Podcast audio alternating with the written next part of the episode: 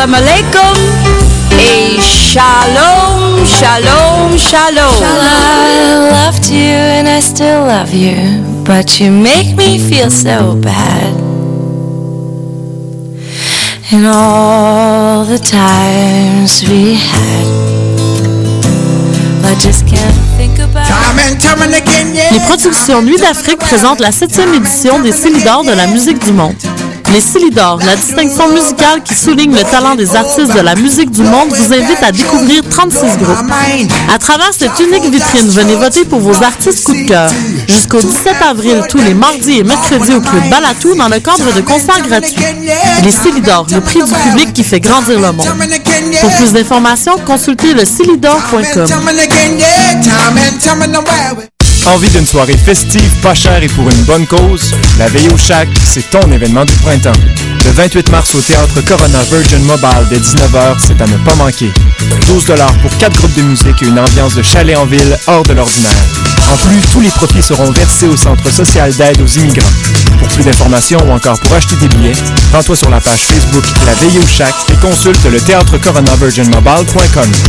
La Veille au Chac, c'est ton événement du printemps. Ici Alex Nevsky et Pascal Bussière, porte-parole du 18e festival Vue sur la Relève, présenté par l'Auto-Québec en collaboration avec Québecor. Du 10 au 27 avril, découvrez-les avant que tout le monde en parle au festival Vue sur la Relève. J'ai moi aussi bénéficié du festival et ma carrière a pris son envol.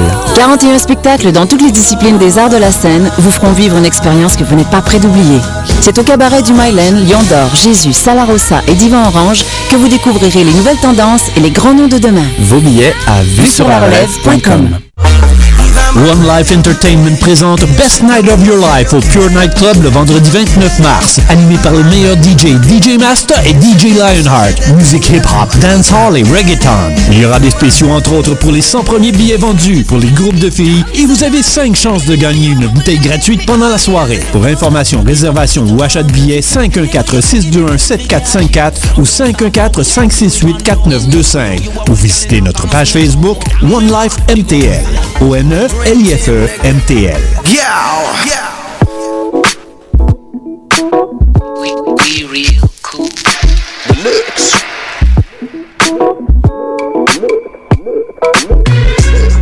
Vous écoutez Choc FM, l'alternative urbaine.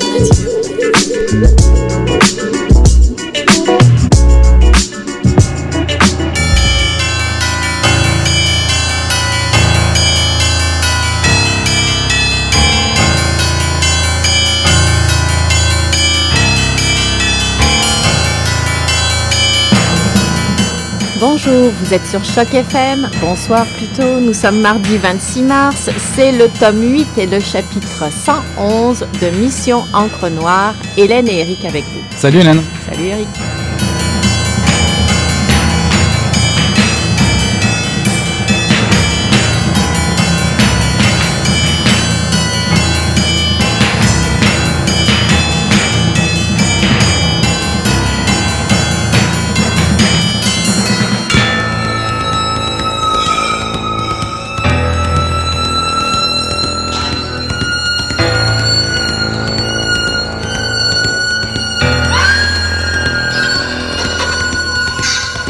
Nous pensions savoir. Un livre, c'était, selon le petit Robert, un volume imprimé d'un nombre assez grand de pages. Un auteur, c'était une personne, un individu singulier et le plus souvent solitaire. Un éditeur, c'était quelqu'un qui prenait les mots de ce créateur pour en faire un volume imprimé. Le libraire, c'était celui qui faisait connaître et vendait ce volume imprimé qu'un distributeur lui avait fourni. Le critique?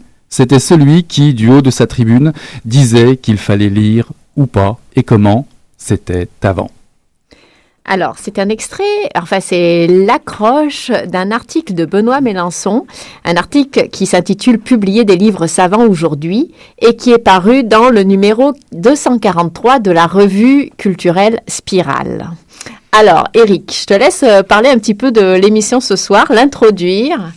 Oui, parce qu'en fait, euh, il y a euh, un festival, enfin on va dire, oui, on va dire un festival en ce moment qui se qui s'est déroulé euh, depuis le 14 mars. C'est un festival organisé par la SODEP, la Société de développement des périodiques culturels, qui se déroule partout au Québec du 14 mars au, au 4 avril, la troisième édition du Printemps des revues. Un événement qui a pour porte-parole cette année les comédiens et metteurs en scène Marcel Pomerleau et Michel Maxime Legault. Le printemps des revues permet de savourer toute l'étendue et la richesse des revues culturelles québécoises. Au programme, des expositions dans plus de 80 bibliothèques et à la Bibliothèque nationale du Québec, un concours en collaboration avec Radio-Canada et plusieurs organismes culturels, ainsi que la remise des prix d'excellence de la SODEP lors du spectacle de clôture au Lion d'Or, mercredi 3 avril prochain, un spectacle intitulé J'ai lu ça quelque part. L'occasion fait le larron, comme on dit. Nous caressions l'idée depuis longtemps déjà de vous présenter le magazine culturel Spirale. Nous faisons donc d'une pierre deux coups. C'est notre printemps des revues à nous, ça tombe bien en tous les cas, car dans son numéro de cet hiver, le 243, comme tu disais tout, à l'heure, Spirale publie un très instructif dossier sur les nouveaux enjeux de l'édition. De la parole au geste, il n'y a qu'un pas. Nous avons le plaisir d'accueillir ce soir, à Mission Encre Noire, Patrick Poirier, directeur du magazine et professeur à l'Université de Montréal, et Pascal Genet, qui a co-dirigé avec lui le dossier sur les nouveaux enjeux de l'édition, lui venant de l'Université de Sherbrooke. Messieurs, bonsoir. Bonsoir. Bonsoir. Bonsoir. Alors, moi, je vais commencer. Alors, euh, c'est pas professeur, c'est chargé de cours que, que, Patrick Poirier et Pascal Genet euh, Veuillez m'excuser. Alors, l'Université de Montréal, l'Université de Sherbrooke et euh, euh, l'Université McGill, si j'ai bien compris. Donc, et là, nous sommes donc à l'UCAM, comme chacun le sait. Donc, moi, je voulais savoir tout de suite, un peu une petite, avoir un peu une présentation de Spirale. Depuis combien de temps ça existe? 243 numéros, j'ai pas compté. Ça fait depuis quand Comment est né le magazine Et puis, peut-être nous parler un petit peu de, de son ADN. je me tourne vers Patrick Poirier, évidemment, qui dirige le magazine. J'aurais dû reviser mes, mes, notes historiques sur la fondation du magazine. le magazine a, presque 35 ans. Il, il a été fondé en 1979 je pense que le premier numéro est mm. paru en septembre 79. Euh, C'était une initiative de Laurent Michel Vacher, euh, qui était professeur au collégial, euh, auteur, essayiste, et, euh, et de quelques autres euh, compères et collègues. je pense là, vite comme ça Normand de Bellefeuille, que, que, que plusieurs personnes connaissent, j'espère, parce que c'est un de nos grands poètes. je pense aussi à Gil Scott, André Roy, donc plusieurs autres. Et euh, en fait, ce qui a un peu motivé la, la création de Spirale à l'époque, c'était c'est un peu euh, ce groupe d'individus-là s'est un peu posé contre ce qui se faisait alors, c'est-à-dire que le milieu des magazines et des revues était, était très fortement marqué par l'idéologie différentes idéologies qui marquaient les, années 70, qu'on pense au mhm. nationalisme, qu'on pense au structuralisme, qu'on pense à tous ces courants-là qui ont vraiment dominé cette période-là. Et ce que Spirale voulait faire, c'était vraiment euh, proposer un journal, parce qu'au départ, c'était un journal, euh, qui donc faisait se, se, libérer un peu de ce carcan-là des idéologies, euh, qui voulait une critique libre euh, de, de, de, de, toute euh, contrainte idéologique. Et, et c'est un peu ce qu'ils ont fait. Il y avait aussi une forte, un fort accent qui était mis sur la présence des créateurs au sein du comité de rédaction. Donc la création, la théorie, c'était très important. Un fort accent aussi mis sur tout ce qui relevait, tout ce qui animait dans le fond le milieu culturel, mais dans une perspective interculturelle, le multiculturalisme. Je serais mieux dire l'interculturalisme dans ce cas-ci. Je suis pas sûr que le multiculturalisme serait très approprié. Mais bref, il y avait vraiment cette ce qui les motivait, ça partait un peu de là. Donc, tout ces, ces, ces, ce, ce, passage, ce métissage qui ont été des, euh, des, des, euh, des, concepts très importants, je dirais. Et toujours en s'intéressant vraiment, euh, c'est une revue culturelle dès le départ, qui s'intéressait comme ça à, tous les arts.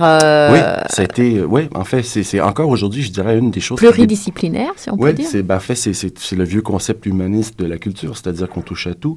c'est une, une, un magazine qui touche aussi bien à la littérature qu'à la philosophie, la sociologie, aux arts visuels, au cinéma, à la bande dessinée, quand on a la chance d'avoir quelques critiques en BD. On est toujours bien content. on en connaît. Évitez-les. Euh, on touche au théâtre. Bref, on touche à tout ce qui, euh, tout ce qui marque euh, le milieu culturel montréalais, québécois, même international. donc, on n'est pas une revue spécialisée.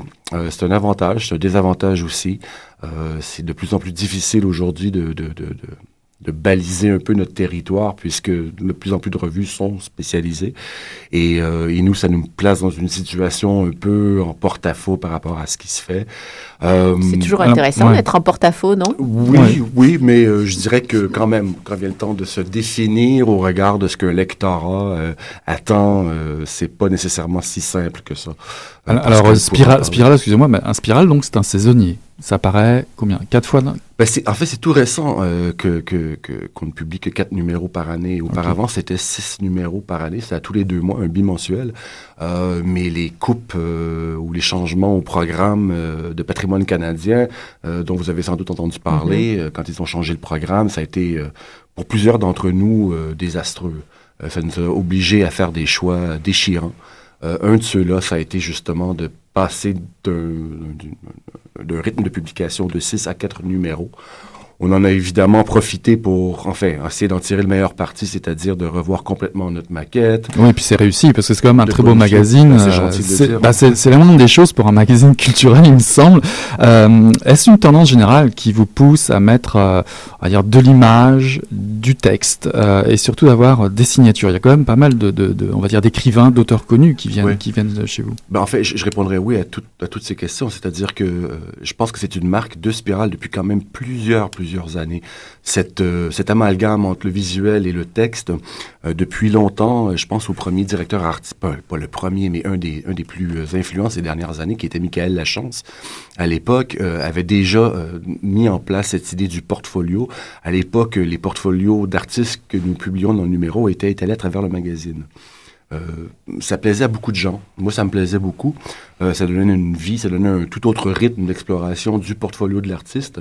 Donc, il alterne, au milieu des articles, ça, on alternait euh, l'œuvre de l'artiste euh, mis en avant avec les articles, ça illustrait les articles. Et, le texte qui, dans le fond, explicitait ou qui se penchait sur le travail de l'artiste était en quelque part dans le numéro, mais, mhm. mais on parcourait le, magazine euh, en, découvrant les, les images. donc, Patrick, vous étiez lecteur oui, à l'époque, j'étais lecteur. Ok. vous étiez tombé dans la, dans la marmite avant de... oui, oui, oui, Non, ça fait quand même plusieurs années que, que je, suis dans le, dans le milieu de... Enfin, dans l'environnement de spirale. Mais bon, bref, tout ça pour dire que oui, ça remonte à très longtemps, cette idée de... là, on a changé la mouture avec le portfolio. On a fait un cahier qui est vraiment euh, pas indépendant, mais qui s'inscrit comme, comme une rubrique. Euh, c'est très joli, je dois dire quand même. Oui, bon, on aime le résultat quand même. Là, bon, nous aussi. on avait hâte de, vous entendre parler là-dessus. Et vous, Pascal, vous étiez, vous étiez lecteur de, de Spirale? Oui, Vous y êtes parti de ce monde-là aussi? Oui, absolument. Ben, je pense que la, la, place des revues culturelles est importante. Spirale, en fait, est, est vraiment un espace unique dans l'espace médiatique, dans le sens que vous êtes un peu hors du temps.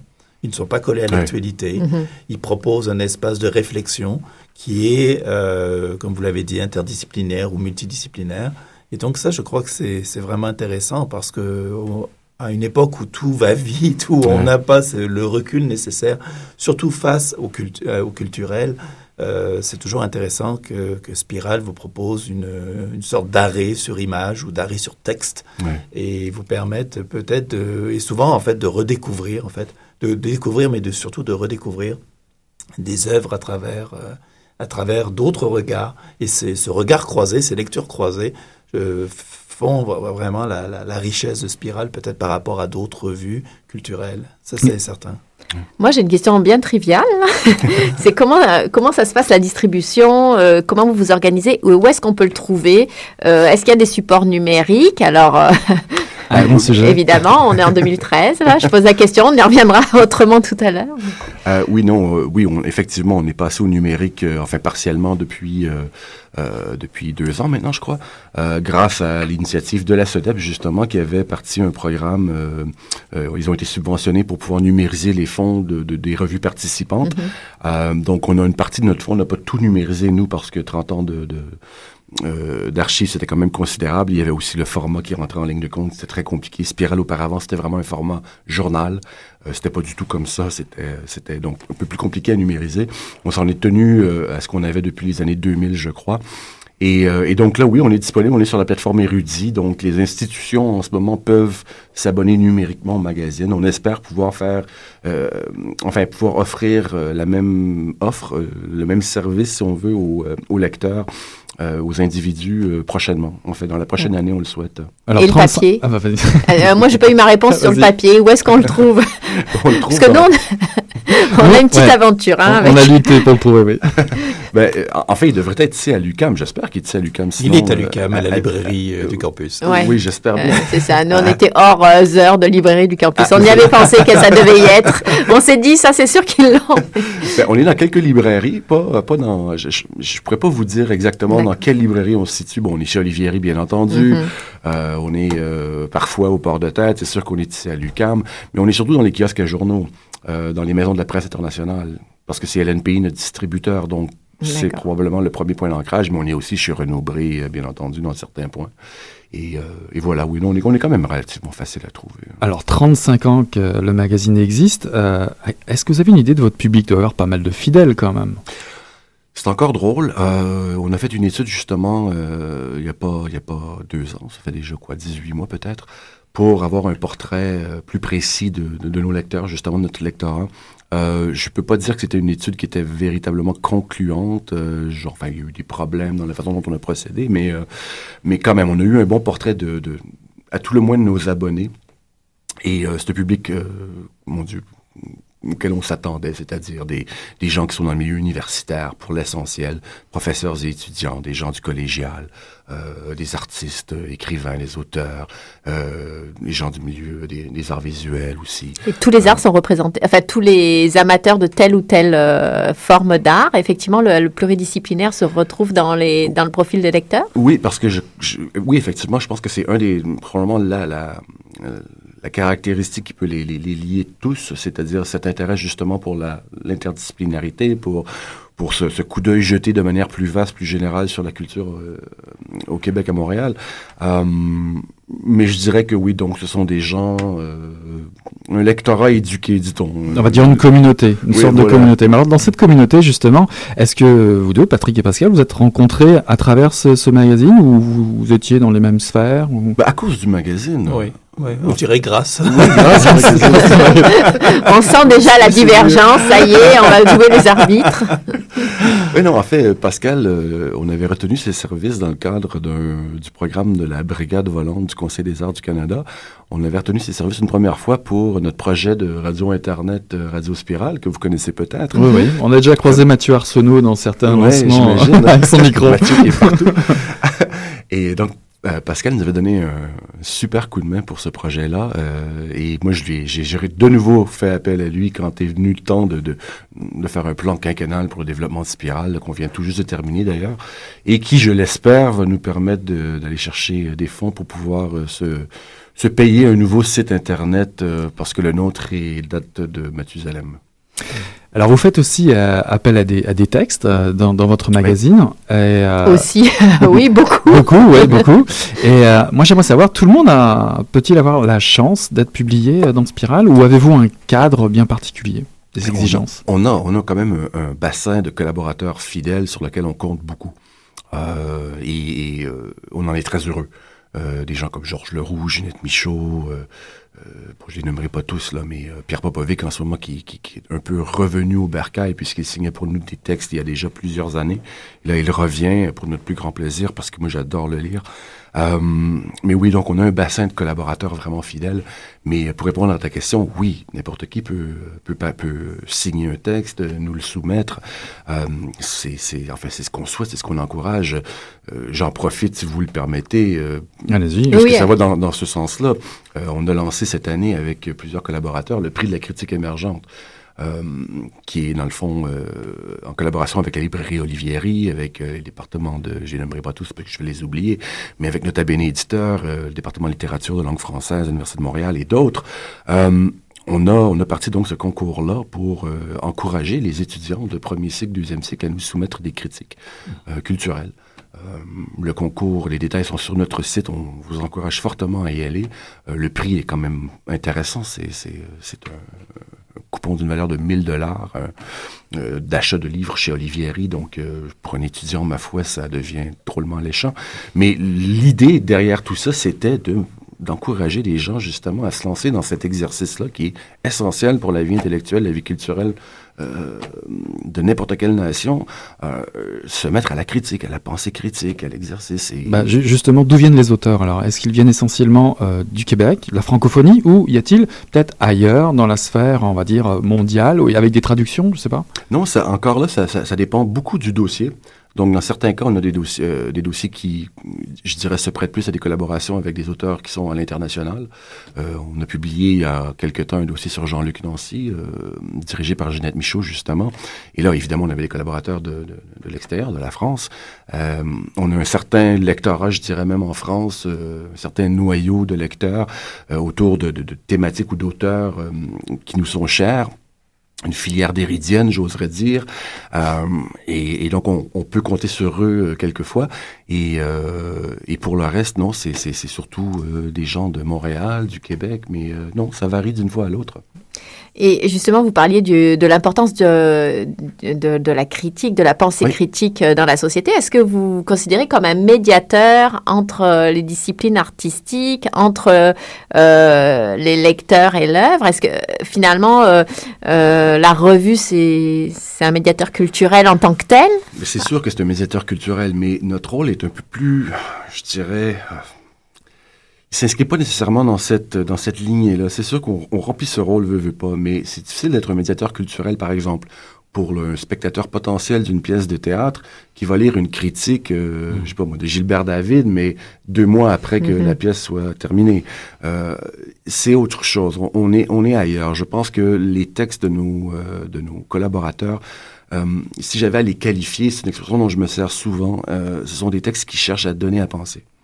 Euh, donc, à partir de, ce, de cette œuvre culturelle, à partir d'un livre, d'un essai, euh, que ce soit un film, que ce soit une pièce de théâtre, c'est de, de, le commenter, oui, mais pas, pas de manière journalistique, c'est-à-dire pas pour en rendre compte tout simplement, pas pour donner nécessairement simplement le goût au lecteur de, mm -hmm. de, de comprendre de quoi il s'agit, mais, mais plutôt d'entrer en dialogue avec l'œuvre. C'est une matière première sur voilà. laquelle on peut construire une pensée. Euh... Discourir, euh, amener l'œuvre plus loin, si possible, ailleurs. Euh, et, je pense qu'on trouve là matière, euh, nourriture pour la pensée. Et je, pense que c'est ce qui intéresse beaucoup nos lecteurs quand ils viennent euh, chercher les textes dans nos numéros. Pour l'instant, bah, je vous propose de partir avec Waves, avec Paranoid.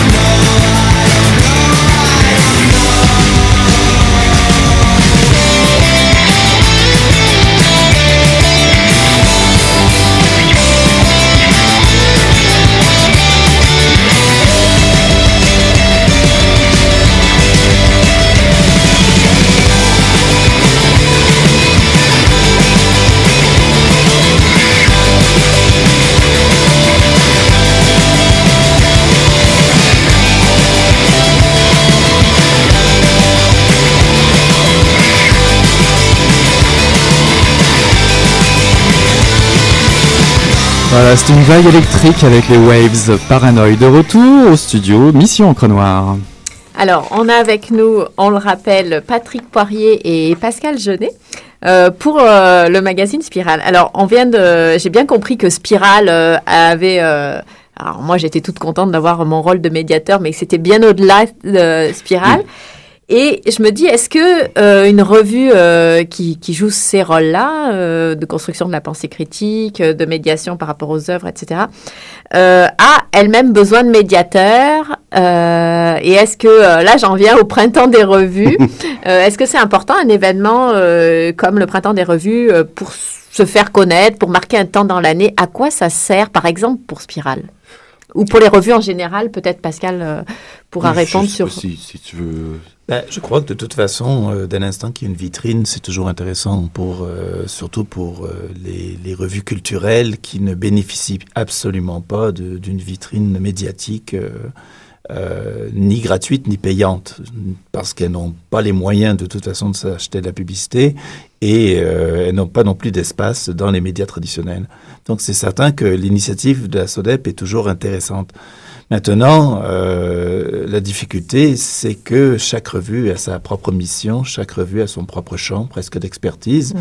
et c'est un peu difficile de les mettre toutes, dans le même panier. Donc, euh, la, leur réalité étant fondamentalement, même au sein même du, du même champ, je dirais, euh, si vous prenez les revues littéraires, euh, et Spiral d'ailleurs s'inscrit dans les revues littéraires Ouais. aussi, euh, vous allez vous apercevoir que la réalité d'une à, d'une à l'autre est tellement différente que, euh, et d'ailleurs on l'a vu encore malheureusement il y a quelques semaines, où une revue littéraire a fermé les portes euh, entre les lignes Entre de les Colette euh, Lance, Ouais. Mhm. qui a euh, tiré simplement, comme on dit, la plug après dix ans de- de- d'efforts acharnés.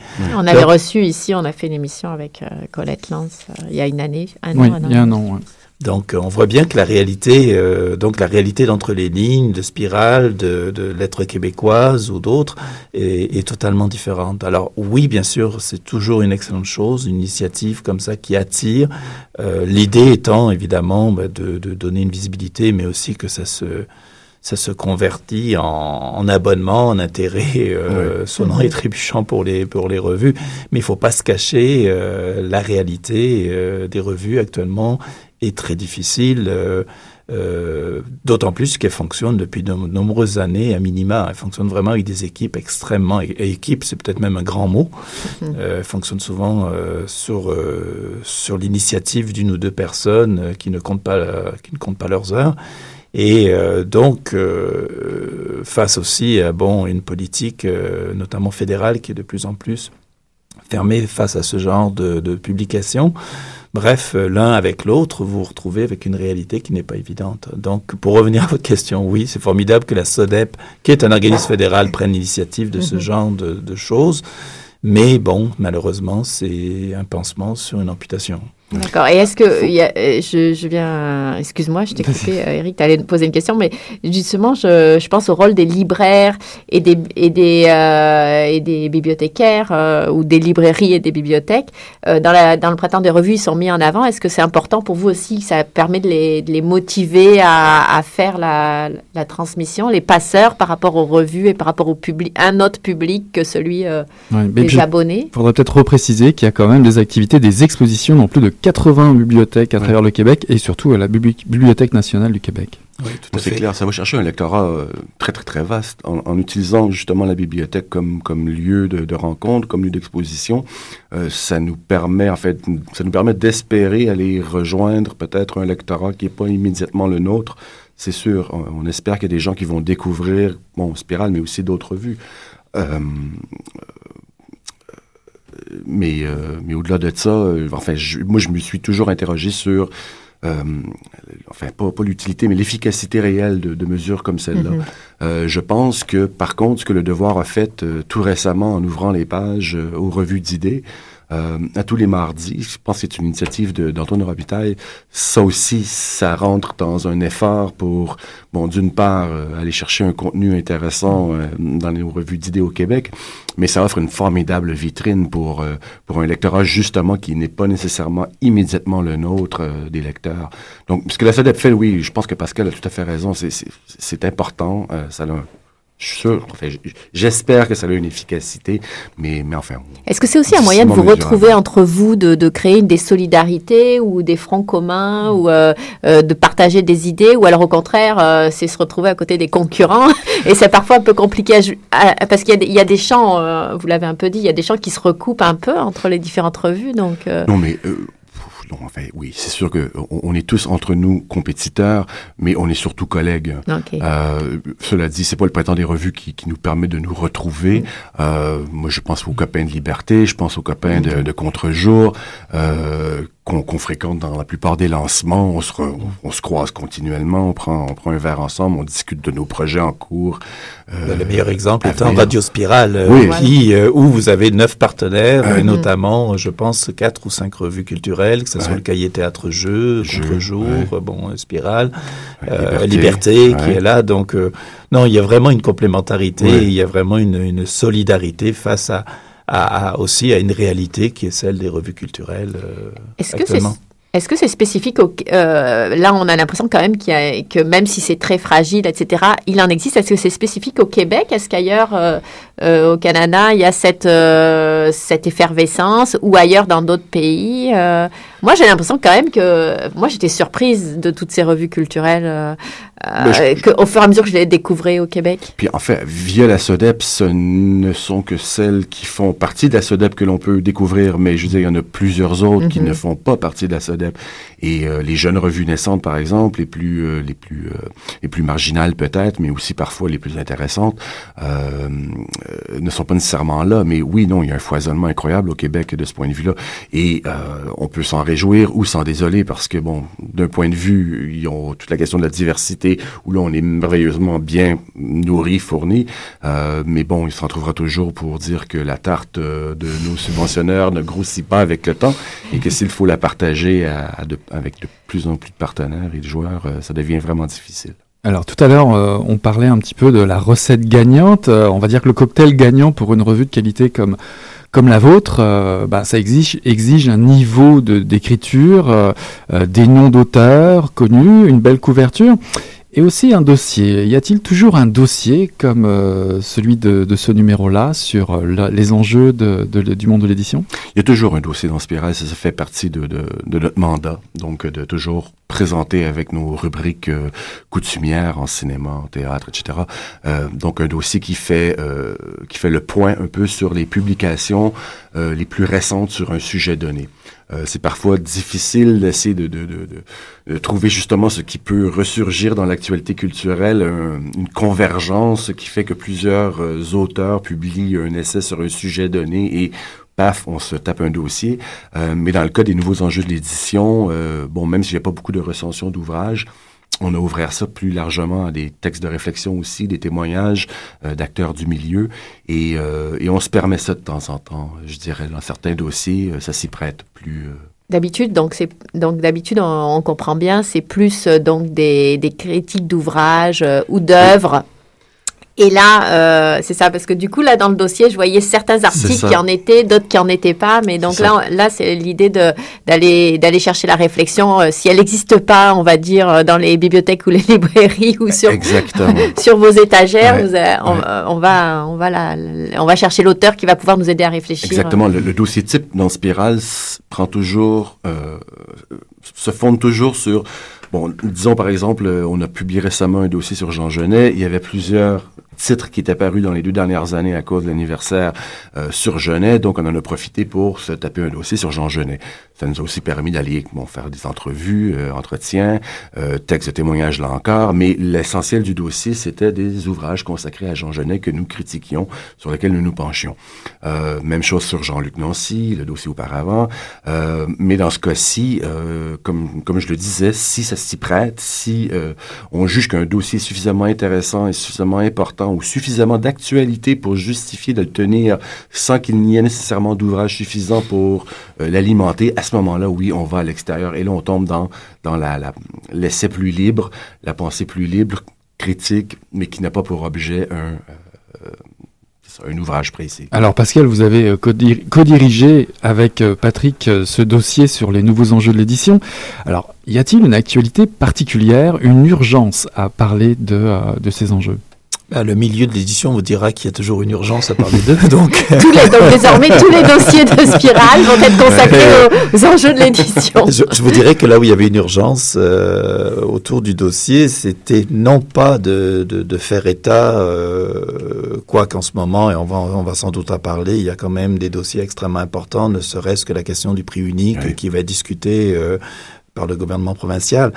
Mais en fait, euh, c'est surtout aussi toute l'espèce de révolution qui est autour du numérique, ouais. toute la position, la position des acteurs dans le milieu, de l'ensemble de, de, la filière du livre, la position, tout à l'heure vous parliez de médiateurs, là en l'occurrence, les bibliothèques sont en train de redéfinir leur rôle, les libraires se demandent quel rôle ils vont avoir à jouer là-dedans, les éditeurs... Avec le numérique, euh, Essentiellement, c'est ça? Ben, essentiellement, mais je ne dirais pas seulement avec le numérique, parce qu'en fait, euh, si vous prenez le cas de la librairie, ils ont aussi des problématiques euh, bassement économique qui mm -hmm. fait en sorte que le modèle de librairie actuellement, de librairie traditionnelle, est, est en péril, tout simplement. Et depuis euh, il y a deux semaines, euh, lors de la rencontre de l'Association des libraires du Québec, j'ai appris que euh, dans les, euh, la dernière année, il y a 13 librairies indépendantes qui ont fermé au Québec et 5 seulement depuis le début janvier. Bon, il ne s'agit pas seulement de voir... Les librairies sont avant tout des commerces, mais des commerces qui euh, doivent gagner leur vie avec un produit culturel. Et quand vous avez des des marges, euh, des rendements sur, sur votre, euh, votre commerce de moins de 1%, on s'entend que euh, ça devient très difficile de rester en affaires. Donc, vous voyez que la, la réalité de la librairie est totalement différente. Par exemple, des bibliothèques qui, elles, qu'elles soient publiques, universitaires ou scolaires, se retrouvent, elles, face justement au numérique, pas pour des questions forcément de, de support, mais plutôt pour, pour des questions de budget d'acquisition. Ce qu'ils vont investir en numérique, ça veut dire qu'ils vont le retirer au papier. Voilà. Et d'ailleurs, les revues culturelles oui, oui, oui. en sont largement victimes. Alors moi, j'ai une question. Euh, ben, vous avez fait, vous avez co-dirigé tous les deux le dossier, euh, donc euh, on est allé vous chercher Pascal Jeunet pour ça. Enfin, Patrick, vous êtes allé chercher Pascal pour ça ou il s'est imposé parce que c'était le spécialiste de l'édition ah ben, euh... ben, Moi, primo, j'étais mal pris parce que, bon, l'édition, je connais, euh, je, je l'enseigne même, mais, euh, mais non, je, je, savais pertinemment que Pascal, c'était euh, la personne à aller chercher pour, pour ce dossier-là. comme je vous ai dit, on avait travaillé plusieurs fois ensemble et je savais, je connaissais l'étendue de ses, son implication dans le milieu, etc. Donc, non, non, Pascal, c'était vraiment la personne à aller chercher pour ce dossier-là. Mais est-ce que vous avez l'un ou l'autre découvert, euh, parce que vous connaissez quand même bien vos sujets, découvert des choses, découvert des enjeux, vu les choses autrement, après, maintenant quand vous lisez le dossier ou pendant que vous le faisiez avec vos auteurs, là, qui vous amenaient leurs textes ou qui réfléchissaient avec vous peut-être à leurs angles de travail, est-ce que vous avez découvert des choses et quoi? On veut le savoir. Ben, je vous dirais que ce qui était quand même très intéressant, en fait, c'était un peu l'intuition qu'il y avait autour du dossier, c'est qu'on voulait sortir vraiment de l'espèce de dichotomie traditionnelle qui est entre le papier et le numérique. Ouais. C'est-à-dire qu'on est tout l'un, tout l'autre, mais rarement les deux, et essayer de comprendre quels sont les enjeux de l'édition face au support, mais aussi qu'est-ce que les supports induisent en termes de pratique de lecture, en termes de conservation pour les bibliothèques, en termes de création pour les auteurs, en termes de euh, fonction éditoriale pour les éditeurs. Et c'est, je, je dirais que ce qui a été intéressant dans, dans, lors de la constitution de ce, de ce dossier-là, ça a été de donner la parole à ces différents intervenants. Ouais. Donc, vous avez Jean-Philippe Martel, qui est un auteur. Vous avez Marie euh, Martel, qui est justement est à la direction des, des, bibliothèques de la ville de Montréal. Vous avez Catherine Voyer-Léger, qui est une blogueuse et aussi auteur, qui amène une autre, et aussi d'ailleurs directrice du regroupement des éditeurs canadiens-français, donc qui amène une autre réalité. Mmh. Et on s'est retrouvé comme ça avec des, des intervenants euh, qui nous ont permis de finalement chacun euh, de regarder l'objet, l'objet livre, l'objet, euh, euh le texte, et comment, euh, sous, sous, sous le, les différentes lumières, sous les différents angles que ces gens amenaient, finalement, cet objet pouvait être protéiforme. Et ça, ça a été, je pense, extrêmement ouais. intéressant pour nous. Tout à fait. Comment est reçu votre dossier euh, dans le milieu? Parce que là, c'est un dossier qui parle de, du milieu. Euh, qui et est-ce que c'est pas difficile parfois? Est-ce que ça fait polémique? Est-ce qu'on vous non. accuse de ceci ou cela? J'imagine que c'est un petit milieu. D'ailleurs, j'aimerais préciser qu'on pourrait aussi parler du ton. Vous avez choisi un ton qui est quand même assez euh, assez neutre finalement. Il n'y a pas ouais. vraiment d'attaque particulière. Euh, ce qui pourrait, ça aurait été un dossier qui aurait pu se prêter à ça. Oui, mais en même temps, bon, mis à part peut-être justement le texte de, de de Martel qui, qui est un peu plus euh, engagé oui. par rapport au numérique et qui, bon, permet quelques cracks euh, euh, attendus et, corrects au fond. Euh, non, c'est pas un dossier polémique. Bon, peut-être mon texte sur le prix unique du livre est un peu baveux, mais bon, l'Institut économique de Montréal le méritait bien. Certains chroniqueurs aussi, on va pas les citer oui, là. Non, voilà. Mais, mais pour le reste, non, c'est un dossier effectivement, qui vise surtout à informer, qui, qui, est réflexif, je pense. Euh, bon, le texte de Benoît Benançon, par exemple, fait vraiment un état des lieux. Il explicite, euh, explique ce, où, on en est, euh, à quoi fait face le milieu de l'édition scientifique, et c'est ça, hein, je crois que notre, notre intention, c'était aussi de quand même de faire un lien entre des, des, ouvrages, et vous avez plusieurs ouvrages qui sont recensés, qui sont des ouvrages donc universitaires, qui ne sont pas forcément accessibles au, grand public, et en même temps de la réalité, et montrer comment tout ça s'arrimait, et voir aussi quels sont donc les véritables enjeux, mais du point de vue des acteurs. Donc, il ne peut pas vraiment avoir de polémique autour de ça. Je vous dirais que la seule polémique est encore quoique en ce moment, il y a un consensus assez euh, exceptionnel autour de la question, c'est euh, la question du prix du livre, le prix unique du livre, puisque c'est quelque chose d'assez récurrent depuis, euh, depuis plus d'une dizaine d'années au Québec. Mais pour le reste, je vous dirais que même le numérique, euh, ce qui est étonnant, c'est que autant il y avait des réticences il y a quelques années, autant maintenant vous avez euh, des ententes, vous avez des, euh, des partenariats qui se font entre les différents euh, entre les différents acteurs de la filière du livre. Et les gens se parlent, les gens collaborent. Et comme je vous le disais, c'est on est très très très loin de la dichotomie donc papier numérique, on est très loin de l'espèce de chasse gardée que tout le monde essaye de... Je crois qu'on est rendu à un autre stade. Et ça, je dirais que c'est un signe de maturité de, de l'ensemble du milieu du livre au Québec. Oui, tout, non, je, je, suis tout à fait d'accord. Parce que c'est vrai, moi, je pense à un texte que j'avais signé en 2006 où euh, je me mettais vraiment en porte-à-faux par rapport au numérique. Euh, en fait, je me mettais pas en porte-à-faux par rapport au numérique comme tel, mais plutôt contre une certaine attitude qui émanait du, du, du, milieu du livre numérique à l'effet que le numérique allait chasser le papier, que, que mm-hmm. c'était la, la, la, fin, l'apocalypse, euh, qu'il fallait passer à autre chose et qu'il était temps maintenant de, de, de, tomber entièrement dans le numérique, alors que ce dont tu parles, ce changement-là, euh, on en est aujourd'hui vraiment, comme, comme tu le disais, à un stade où les gens voient très bien qu'une cohabitation qui est possible même souhaitable dans certains cas, euh, mais les gens qui aujourd'hui tiennent un discours euh, annonçant la fin du papier sont, sont de plus en plus rares, font figure de, de eux-mêmes de dinosaures. d'illuminer. Euh, et en même temps, je crois que ceux qui avaient des, des, de grandes réticences par rapport au numérique commencent à voir que il va y avoir des façons, même moyens de, de tirer son épingle du jeu et de faire pour le mieux. Et vous allez même plus loin dans certains articles. Vous disiez même qu'il faut aller au-delà de la simple tablette qui ah, récupère le texte. Vous dites même, enfin, vous faites dire que euh, il faut même être créateur. Oui, tout à fait. Pousser les auteurs, les éditeurs, à aller à penser en dehors de la boîte, on va dire. Oui, tout à fait. Parce qu'en ce moment, un des grands problèmes avec l'édition numérique, c'est que euh, on est vraiment dans la reproduction. Euh, on cherche à transférer, dans le fond, ce qu'on a imprimé sur papier sur une, version numérique, mhm. sans chercher à avoir les potentialités euh, créatrices du web comme tel, à, développer de nouveaux nouvelles manières de... Nouveaux médias. C'est nouveau, c'est des nouveaux médias, donc il faut les utiliser comme tels, mais ça suppose, dans ce cas-là, une réflexion euh, global sur les façons de faire, sur le et, et peut-être même d'ailleurs, et c'est ce qui fait que la plupart des, des, des grandes maisons d'édition euh, ont beaucoup de difficultés à aller de ce côté-là. C'est aussi une remise en cause d'un modèle d'affaires. Il faut pas se le cacher, mhm. mais parce que bon, on voit bien que le prix du numérique euh, actuellement n'est pas ne permet pas de toute façon de d'être rentable par rapport aux investissements qu'il requiert. Mais bon, euh, on est, on sent quand même que malgré tout, la, la réflexion se, se, pose. On voit des, des, initiatives chez les éditeurs, chez les auteurs qui sont intéressantes. Donc je crois que euh, regardons aller tout ça, puis il, se passe, il se passe des choses intéressantes. Restons zen. De toute façon, les révolutions au niveau de la création comme telles ne viendront pas des éditeurs, ils vont venir des écrivains, ils vont venir des auteurs. et des lecteurs. Et des lecteurs, oui, effectivement, qui dans, dans cette interaction-là, le web permet ça de toute façon. Exactement.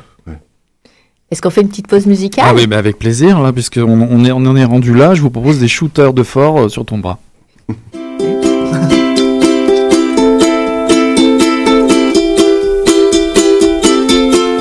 ah ah, j'ai pas dit bye, remis les choses à leur place.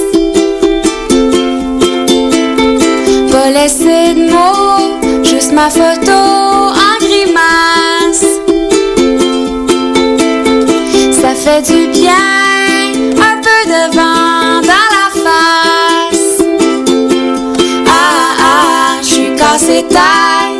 Mais j'ai trouvé une coupe de pièces pour aller boire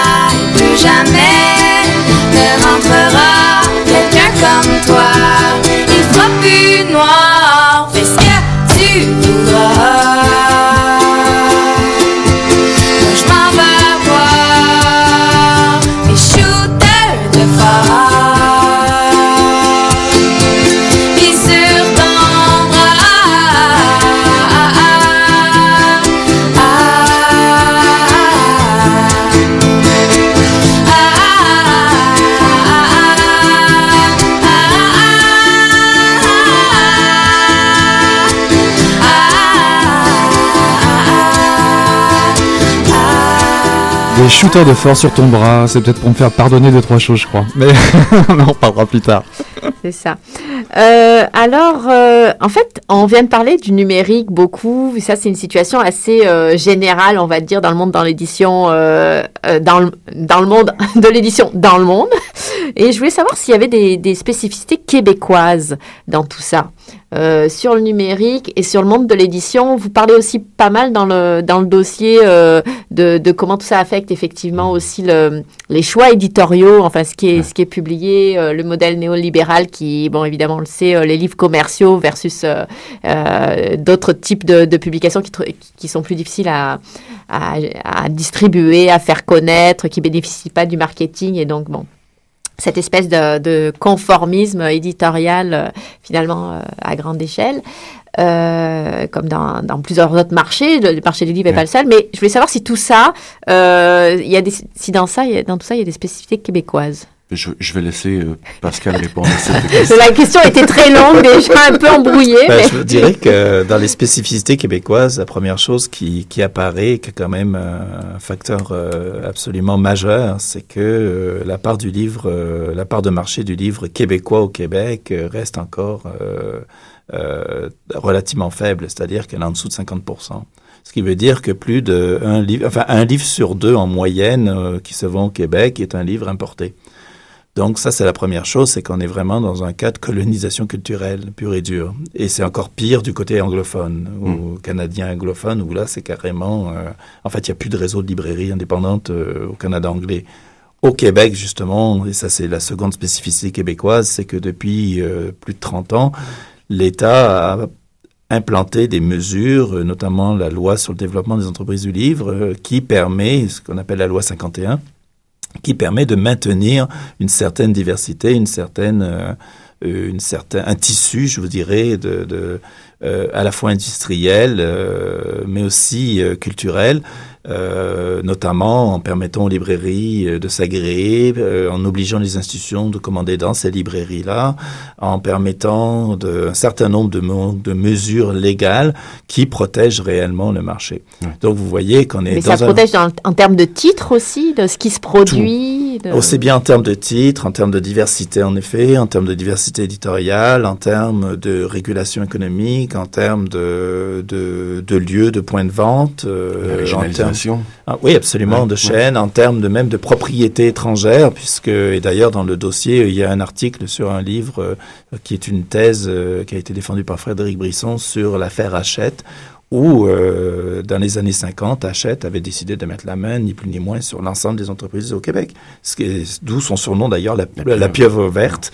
Euh, et c'est d'ailleurs l'affaire Hachette qui a euh, fait en sorte que le gouvernement de l'époque, euh, sous la euh, sous le, le, ministère de Denis Vaugeois, qui est aujourd'hui éditeur et président de Septentrion, des éditions Septentrion, ont décidé de faire, euh, d'implanter la loi sur le développement des entreprises du livre. Il faut se rendre compte qu'actuellement, une loi comme ça euh, serait impossible dans les contextes actuels à implanter parce qu'on serait accusée de loi protectionniste. Donc, euh, c'est le, le, milieu du livre au Québec bénéficie réellement de conditions très, très, très particulières qui sont relativement uniques, je vous dirais, pour l'ensemble des industries culturelles au Québec. Mais le combat est encore à mener. Alors euh, évidemment, nous allons parler du prix unique du livre parce qu'il y a un, un, sacré, une sacrée part du dossier qui est, qui est consacrée à cela. Est-ce est que c'est c'est le maillon qui manque finalement? C'est le bout que d'autres pays ont mais que le Québec n'a pas? Ben, la, la question Est-ce que ça, ça rime Oui, la question, oui, bien sûr, tout ça rime. Je vous dirais que c'est certain que la question du prix unique du livre euh, est à plusieurs niveaux. Je vous dirais que fondamentalement, euh, pouvoir aller l'ensemble des acteurs du livre, et d'ailleurs, qui, vous avez une initiative qui s'appelle Nos livres à juste prix, où vous avez aussi bien des auteurs, des libraires, des bibliothécaires et des éditeurs qui ont signé cette, ce mouvement-là. Euh, qui est à l'initiative de l'association des distributeurs, ce qui en dit quand même long. Mais bon, euh, le, on voit quand même qu'il y a fondamentalement une, une, une, motivation politique derrière ça, c'est-à-dire d'affirmation, de dire euh, voilà, nous ne voulons pas nous faire dicter euh, nos prix par euh, les chaînes de librairie ou par les grands joueurs, les gros joueurs. que je ne citerai pas pour pas leur faire de publicité. Donc il faut comprendre que euh, ça, cette question-là déjà est éminemment politique et on va sans doute en parler parce que c'est euh, justement pour aussi des raisons politiques que cette question du prix unique a été en 99 balayée du, du revers de la main par le gouvernement euh, péquiste à l'époque. La seconde chose, évidemment, c'est la question économique. Il faut savoir que plusieurs pays ont depuis plus de 30 ans, euh, notamment en Europe, adopté cette euh, politique du prix unique euh, du livre qui permet donc à un détaillant quel qu'il soit, de faire un rabais de 5 à 10% selon, selon les pays, ça, ça évolue, euh, moins cher que le prix fixé par l'éditeur. Et donc, ça permet, ça évite en fait les prix euh, d'appel, ou Mhm. si vous voulez, ce qu'on voit d'ailleurs à chaque rentrée universitaire, où vous avez, vous pouvez acheter des, des dictionnaires, euh, toujours dans une grande chaîne que je ne citerai pas, qui euh, a 50% du prix euh, public euh, fixé par l'éditeur. Donc, vous vous retrouvez comme ça avec cette situation-là. C'est sûr que l'implantation des prix uniques du livre garantit à tout le monde une certaine stabilité des prix. Euh, maintenant, euh, la question du prix unique du livre est assez complexe parce que ça n'a pas la même du tout le, euh, le même effet selon que vous, vous parlez de livres littéraires, si vous parlez de livres universitaires, que vous parlez selon la nature des livres. Cette question-là est vraiment euh, est vraiment complexe.